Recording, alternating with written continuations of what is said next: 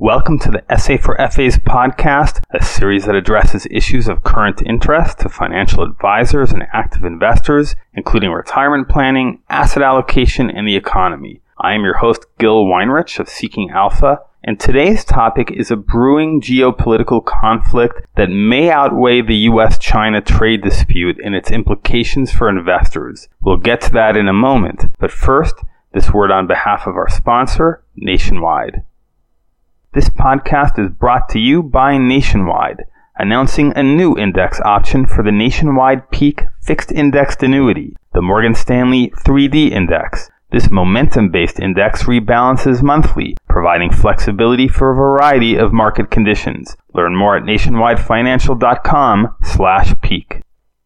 Markets have been roiled recently by wild swings, primarily on the basis of US China talks. While there's an undeniable logic behind concerns for the trade relationship between the world's two largest economic powers, and while other geo-economic issues are flaring up elsewhere, like Brexit, which could upend trade relations in Europe, investors should keep at least one eye fixed on the oil market, which has the potential to be even more disruptive than these other conflicts. The reason I say this is because the US and China both at least want to get back to business. And Europe has a lot of expertise in muddling through, and Brexit is just the latest chapter in that ongoing saga. But for pure volatility, the Middle East tops them all. And what we've seen recently is rather extraordinary. Just yesterday, Seeking Alpha News was reporting a sharp buildup in oil inventories.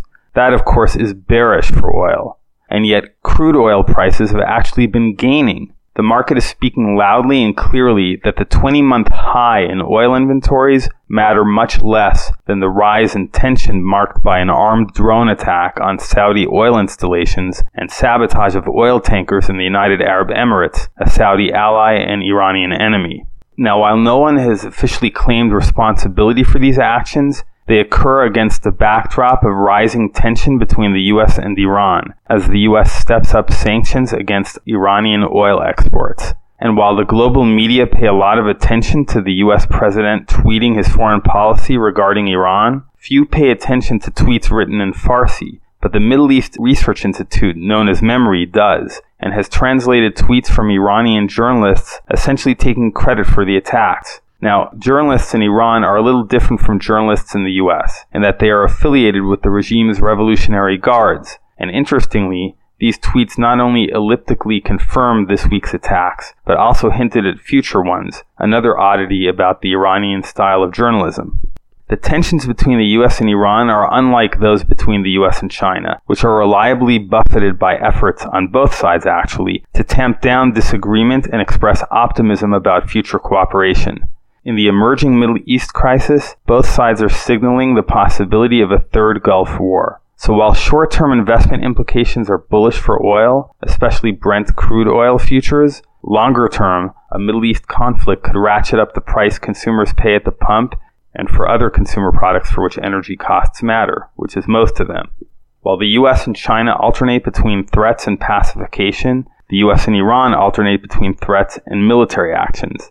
Now, I cannot say whether there will be a military conflict and how long or short it will be, but I am confident that markets will continue to signal the danger, as Brent oil is now doing. It's up over 1% this morning. And even more, that markets will react more quickly than the State Department, Pentagon, or Revolutionary Guards. A threat to the Strait of Hormuz, a waterway of just 21 miles through which 30% of the world's crude oil passes, would be very bad for markets and the economy. Securing that waterway with buoy markets. This is definitely an area for investors to watch. Thanks for listening. You can contact me at gil at seekingalpha.com if you have feedback or requests, and make sure to subscribe wherever you get podcasts. This is Seeking Alpha's Gil Weinrich, and our podcast was sponsored by Nationwide.